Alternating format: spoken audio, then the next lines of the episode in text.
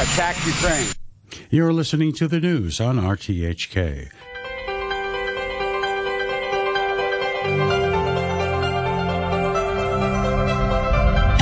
Good morning and welcome to Backchat. I am Andrew Work. It's Freaky Friday, February the 18th, and we are talking about the people that help make our city tick domestic helpers. Later in the show, we're going to bring you the latest from the Winter Olympics. First up, dormitories for foreign domestic helpers. The Ombudsman launched a direct investigation looking into problems like overcrowding and poor hygiene at boarding facilities for helpers, following reports that some helpers staying in these units came down with COVID 19. Now, this accommodation is usually provided by employment agencies for those waiting to fly home or for a renewal of their work visa. The Ombudsman is looking into it because they found that these units fall outside the ambit of the hotel and guest house and bed space apartment regulations. They are urging the government to tighten regulations to ensure the standards of such boarding facilities. So what's missing in the law? Should we go further in monitoring living conditions at employers' houses as well? And then at 9:25 later in the show, we're going to be joined by RTHK sports reporter Adam Jung for all the drama from the Beijing Winter Olympics. Make sure you hit us with your questions or your opinions. You can leave us a message on our Facebook page, Backchat on RTHK Radio 3. You can email us at backchat at rthk.hk or give us a call on 2338 8266. I've got two great guests I'm going to introduce in just a second. But first, uh, we've got a response from the Indonesian Consulate General who uh, sent us in a response to come on the show, which they have not done. Uh, but of course, Indonesians make up a large part of the domestic helpers in Hong Kong. Uh, here we go. The Indonesian Consul General has been actively providing assistance towards Indonesian nationals in Hong Kong in order to protect all Indonesian citizens residing in Hong Kong. The consulate remains active to engage with the Indonesian communities and local NGOs to provide necessary assistance to those in need, advocating legal assistance, handling complaint, monitoring employment agencies are part of the protection of the Indonesian domestic worker. These are to ensure that the rights of the Indonesian domestic workers while working in Hong Kong. We regularly visit areas in which many of our domestic workers gather during their spare time as part of supervision to the employment agencies, we are maintaining communications and site visits to employment agencies to make sure their compliance to the rules in view of promoting safety to our domestic workers. The consulate is in close coordination with the Labor Department and related institutions in promoting the rights of the foreign domestic workers in Hong Kong, including Indonesians. They are in the same view with the Labor Department that the living environment of the foreign domestic workers working in Hong Kong should be put under reasonable protection and that is from the Indonesian Consul General Consul General uh, office. And uh, fortunately, we do have with us today the Consul General from the Philippines to Hong Kong. It is uh, Raly Tejada. Good morning. Good morning. Good morning. Good morning. Thank you for joining us. We also have on the show today Thomas Chan Tung Fung, who is the chair of the Hong Kong Union of Employment Agencies. Good morning, Thomas. Good morning. Good, Good morning, morning, everyone.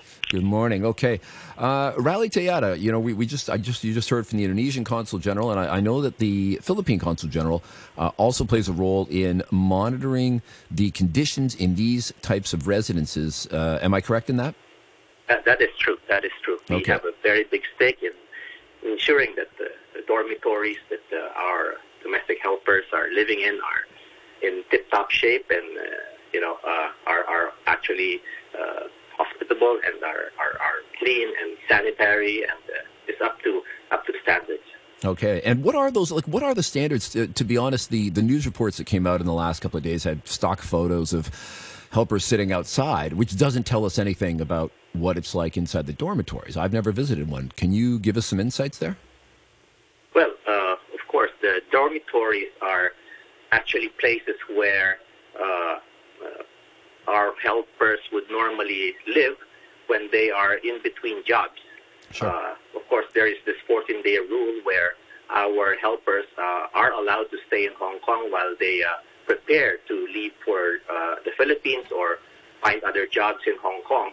So, in, in, in the meantime, uh, these dormitories uh, provide um, a, a accommodation for them who are already uh, uh, in between jobs. Sure. So but they, what, they, but they what, are they, what, are they, what are they like? Function, and we recognize this. Uh, however, since it's uh, largely unregulated and uh, there are, are issues uh, in terms of sanitation and, and the, the, quality of standards, this is something that we, we, we look into and are, are, are that is why we were very, very concerned when there was a COVID cluster that happened, uh, which really alarmed us uh, because of the sometimes cramped uh, conditions, which is really not desirable. Uh, so, yeah, but I mean, I'm still trying to get a picture. What are they like? Do, do people have their own room in these dormitories? Are they like 20 people in a room with bunk beds, or you know what I mean? Like, what what if I walk into the front door of one of these these uh, dormitories? What is it well, like? What do I see? Basically, you have uh, you have a, a, room, and then there are uh, bunk beds, uh, double double beds, and the people are, of course, depending on the number, there could be a few at a time, and sometimes there could be more than a few. So it, it's really uh, relative to the situation. Right. But uh, what what we are saying is that uh, this should be uh, regulated. This should mm. be uh, mainly uh, supervised by, by and, and, looked at by the government, so that standards are, are, are kept up, and the sanitation, which we, we are very concerned about, should be should be maintained. Okay.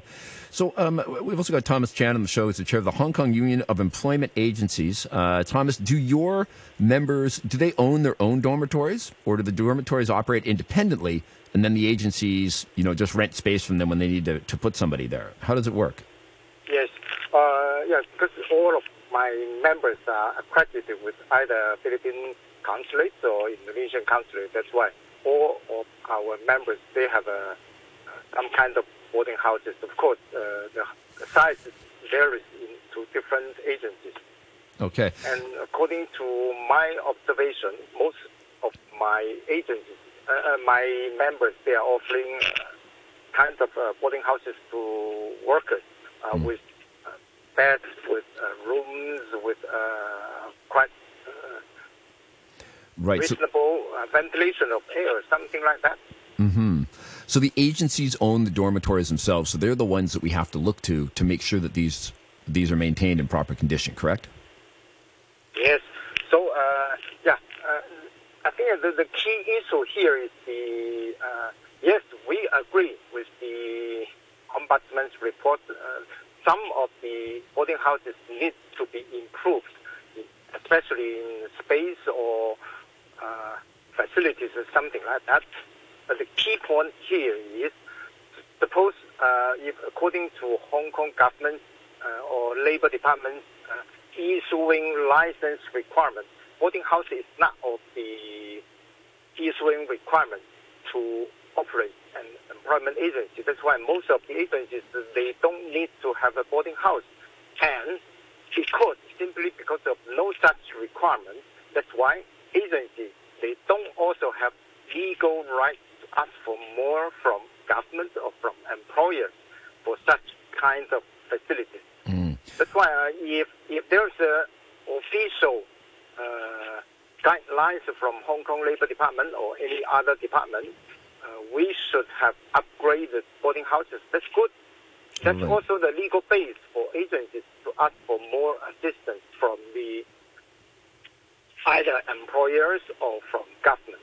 Okay, and and you know, as you're saying, there are no regulations right now, but there are standards set by the consulates. Uh, Raly Tejada, does your yes. is your I, I would assume that your consulate will be one that had standards uh, that you in place. Do, do you in sure, fact sure. run? Sure. Uh, before we, uh, of course, uh, make sure that uh, before we accredit before we accredit employment agencies, we we need to see that the boarding houses or dormitories are up to standard. Uh, but I, I, I also uh, follow what uh, Thomas is saying that uh, indeed, uh, while we are you know generally pleased with the report, uh, we agree with most of its findings. In, indeed, its conclusion that there is a need to raise the quality of infrastructure and hygiene standards of dormitories in Hong Kong is correct. Mm-hmm. And as he said, there is no regulation but uh, we want operators to be, you know, uh, compelled to follow at least at least minimum standards. But right. we uh, we would rather prefer uh, you know, immediate uh, uh, crafting of regulation mm-hmm. instead of the application of certain administrative measures, which is the the, the, the main the main recommendation of the report. Okay. we need to keep the dormitories in check in a regular manner, mm-hmm. and that you know, given the special nature and you know unique purpose of these dormitories, uh, you know, they house foreign domestic workers. They house our people. So we think it's it's only proper that they be governed by a specific legal framework. Right, but I mean, could could they just take your accreditation process, translate that into a legal form, and Bob's your uncle? I mean, uh, you know. Well, we we we we are foreign uh, foreign uh, officials, and uh, I believe it is really Hong Kong's. Uh, uh, it is their jurisdiction. Hong Kong should be in charge of it. We Sure. we try to keep up standards, and and and but we don't have the enforcement enforcement power to, to do these things. yeah, and that's uh, quite important. legally, uh, we, we can we can require them to to uh, make sure that the dormitories are up to standards. But Mm. h- how do we enforce them? Because Sure. there is no legal uh, environment that that uh, that governs this. So we, we are actually looking to Hong Kong to uh, um, make sure that uh, apart from the administrative measures, uh, we hope that a, a legislative framework or a legal framework would, would, would govern uh, the, the, the running Be of introduced. dormitories. Tho- Thomas Chan, do, do your members, uh, do 100% of your members try to achieve the accreditation from the Philippines consulate on their program, or is it half your members? Or, I mean, how many of them actually live up to these, this accreditation to the standard? Uh, for for my union, Hong Kong Union, all of our members are accredited, either with Philippine or Indonesian consulate. Okay. Uh, we don't have any uh, what we call sub-agent. If, if they don't, if they lose the accreditation, if an, if there's an inspection, they don't pass, do you kick them out of the union? Uh, suppose we, we are not the one to kick out of them. Is the consulate if if the consulate uh, officers after inspection, uh, they they thought the boarding house is not qualified to be. Uh, a decent place for the workers. So of course, they have right to terminate the accreditation. Then we will kick them out. Oh, really? Okay. Okay. Uh, I think the, the second point, uh, maybe uh, Mr. Uh, Riley should also be aware. Uh, in Hong Kong, there are about 1,500,000 employment agencies uh, issued by Hong Kong Labor Department. Uh, I think most of them, they are doing business with uh, foreign domestic helpers. However, the really accredited agencies is only about 300 to about 400. It means uh, about 1,000 something, they, they are doing the same business without the accreditation. Are they- uh, are they running dormitories? Most, most of those complaints are from from those unaccredited agencies. So Uh-huh. uh, that's why Okay. we also urge the Hong Kong government to tighten up the checking or inspection to those agencies. Right, because right right now, as we said, there's no government inspection right now to their dormitories. Is that correct? Yes, Right. Yeah, Just it- the Hong Kong government they, they don't do any inspection to the boarding houses because, uh, as what I just mentioned a, while ago, uh, boarding house is not one of the requirements to issue operation permit. right. So a lot of those a lot of those agencies might not even operate dormitories. Yes, But but a lot of them do, and maybe they don't have the accreditation from the Philippine or Indonesian. So that so that is where you would expect conditions to be Yeah, sub, and substandard. The second point, uh, maybe the public also uh, they, they don't understand. Uh, currently in the market, the so-called uh, boarding house, some of them they are not managed or operated by agencies, but by some group of workers. Uh, As what I know, some workers they they, they, they join together and rent a small uh, bedroom, and then that, that's not the boarding house operated by agencies. Right. And then uh, if anything happens, oh, they, they just blame the agency. So uh, some in some way, that's also not fair to the, to Right. the real and official reg, uh, operators. Gotcha, gotcha. Presumably, they would come under regulations for guest houses in Hong Kong, or or they might just escape the notice of the government altogether. Um, the thing is, if they bring in a regulatory regime or they change standards, is that going to increase costs? And who is going to bear those costs? Is it the employers Yes, that typically pay for this, or is it the domestic helpers themselves? Who is going to pay? Hello. Thomas? Ah yes, uh, yes.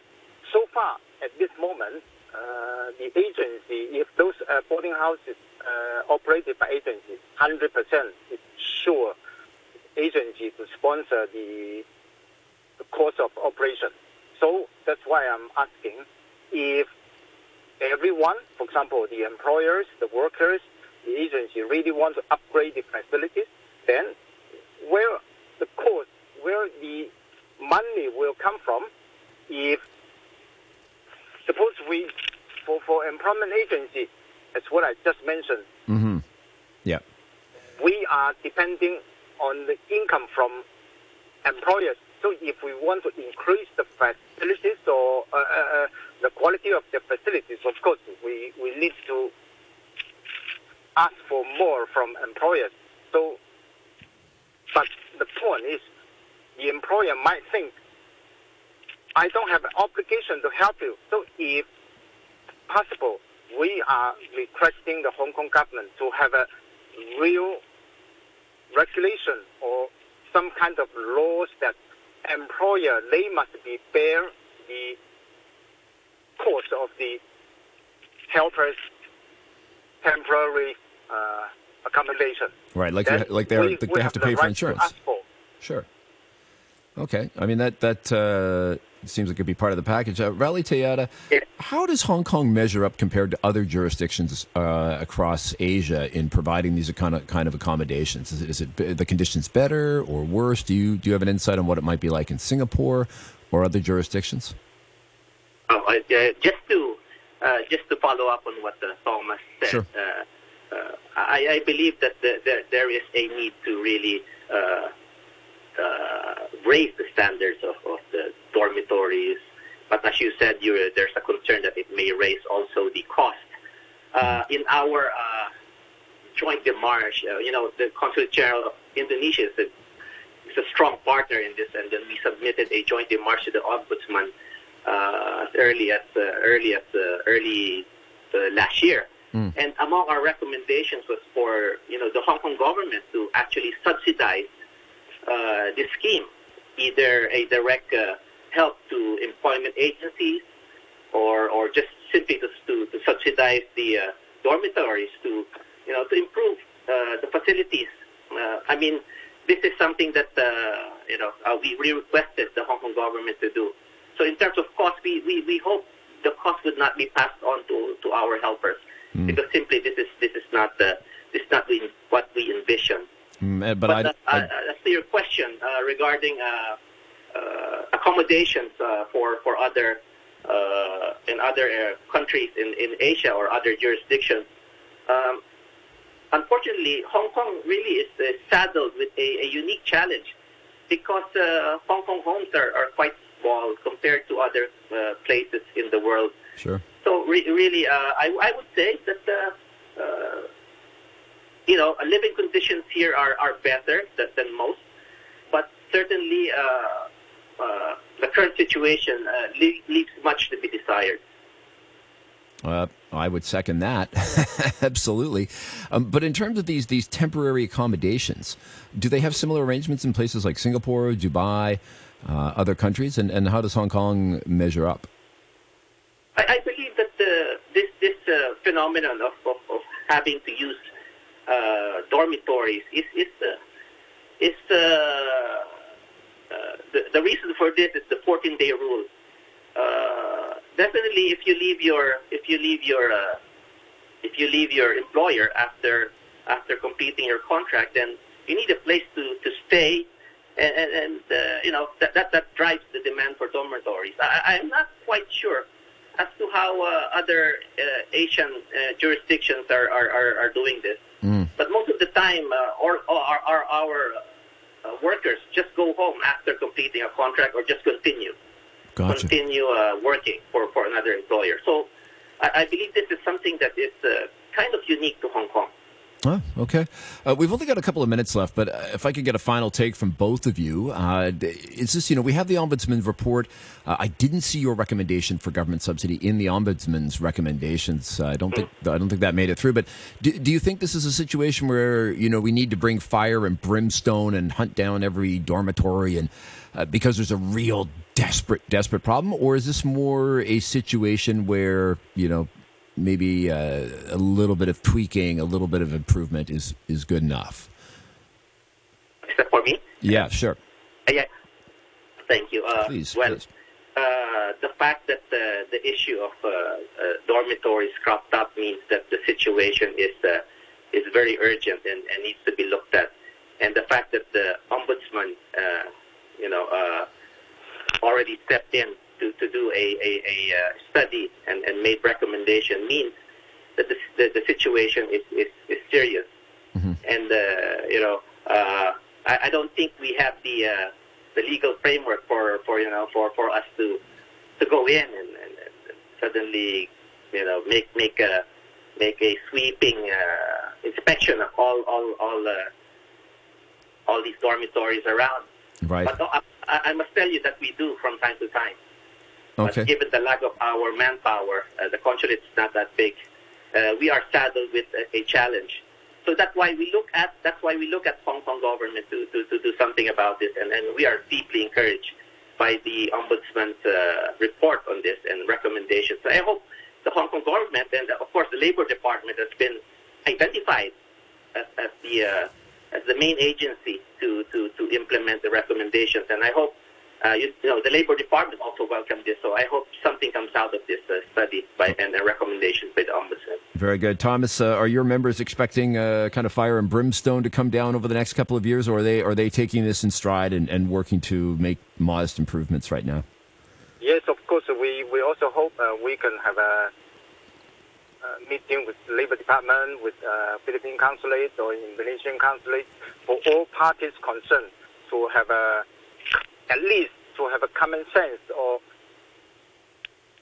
idea about what standard everyone is expecting. That, that's very important. What kind of the standard the boarding house should be. That's very important to all of us. Yes, Because sir.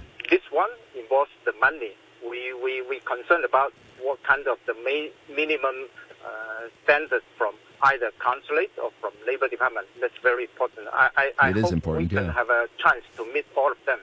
Mm-hmm. All right. Well, thank you very much, Thomas Chan Tung Fung, Chair of the Hong Kong Union of Employment Agencies, and also thanks to Raly Tejada for the Philippines Consul General for Hong Kong. And now, back chat is moving on to the Olympics in Beijing.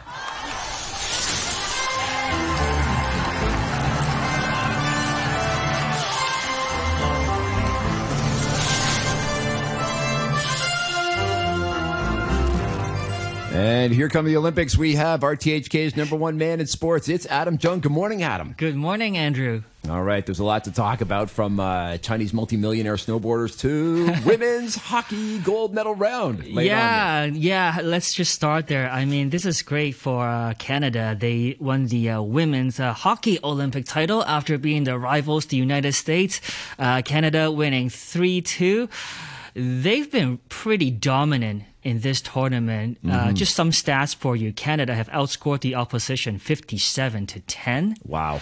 Uh, also want to mention their captain Marie-Philip Poulin, who scored uh, twice in uh, in the game yesterday. Yep. She also scored the overtime winners uh, eight years ago in Sochi, and she's actually the only hockey player to score in a in an Olympic gold medal match uh, in four different uh, gold medal matches in the Olympics. I think she has seven goals in total. Seven goals in four gold medal games. The That's right. In the decisive game, she she scores seven times. Wow. I mean, they, they call her Captain Clutch. She always comes through in the clutch. I actually went down to watch the game yesterday. Very, very exciting stuff. Uh, I mean, so that, so yeah, absolutely fantastic. And, and of course, that was a bit of payback uh, to the United States. Yeah, totally. Because uh, the U.S. Uh, beat Canada four years ago through a shootout, so you, you never want to lose like that. Uh, I think you know games should be uh, decided by the players instead of by individuals. So yeah, it's been uh, hard for Canada. They, they, you know, they, they remembered it for a long time. So it's Yeah. a it's a long road back to the top. That's right. I mean, very exciting. And I mean, I, I guess the great thing about the women's hockey at the Olympics is that it's everybody's A team, where that's not the case for the men's Olympic hockey, where the NHL shut the players out. We've talked about it on the show. Uh, what happened in men's hockey? Yeah. So uh, men's hockey, it's uh, today is the semifinals. Uh, two games today. We have uh, Finland versus Slovakia, and uh, the Russians take on Sweden. Uh, Canada and the U.S. both lost in the quarterfinal stage. So, uh, no, they're not in it. So I've been listening to uh, different shows, and some of the Canadian fans are saying, oh, it's okay. We don't have our best players here. This, uh, this one doesn't count. But I don't want to say that because it's unfair for the other countries. Because if you look at teams like Sweden and Slovakia, they're also missing their NHL stars too. sure. And if they, they take their best players to the tournament, uh, they can also have a chance to win gold. Yeah, yeah, absolutely. Well, hopefully, four years from now, uh, maybe maybe we will get uh, the NHL release some players too. Yeah, hopefully that Get happens. them back. Of course, there's other there's other sports. Uh, we had some other gold medals yesterday. Which which ones do you want to highlight for us? Yeah, well, okay, well, let, us talk about Gu Ai Ling because she's going to uh, see action uh, in a few minutes. Uh, she'll be competing in the free ski half pipe final, uh, looking to add to uh, the big air gold and the slopestyle silver. Uh, she said this is her favorite event, so I expect her to uh, at least make it to the podium. Uh, also, figure skating yesterday uh, for the third straight Olympics, a Russian has won.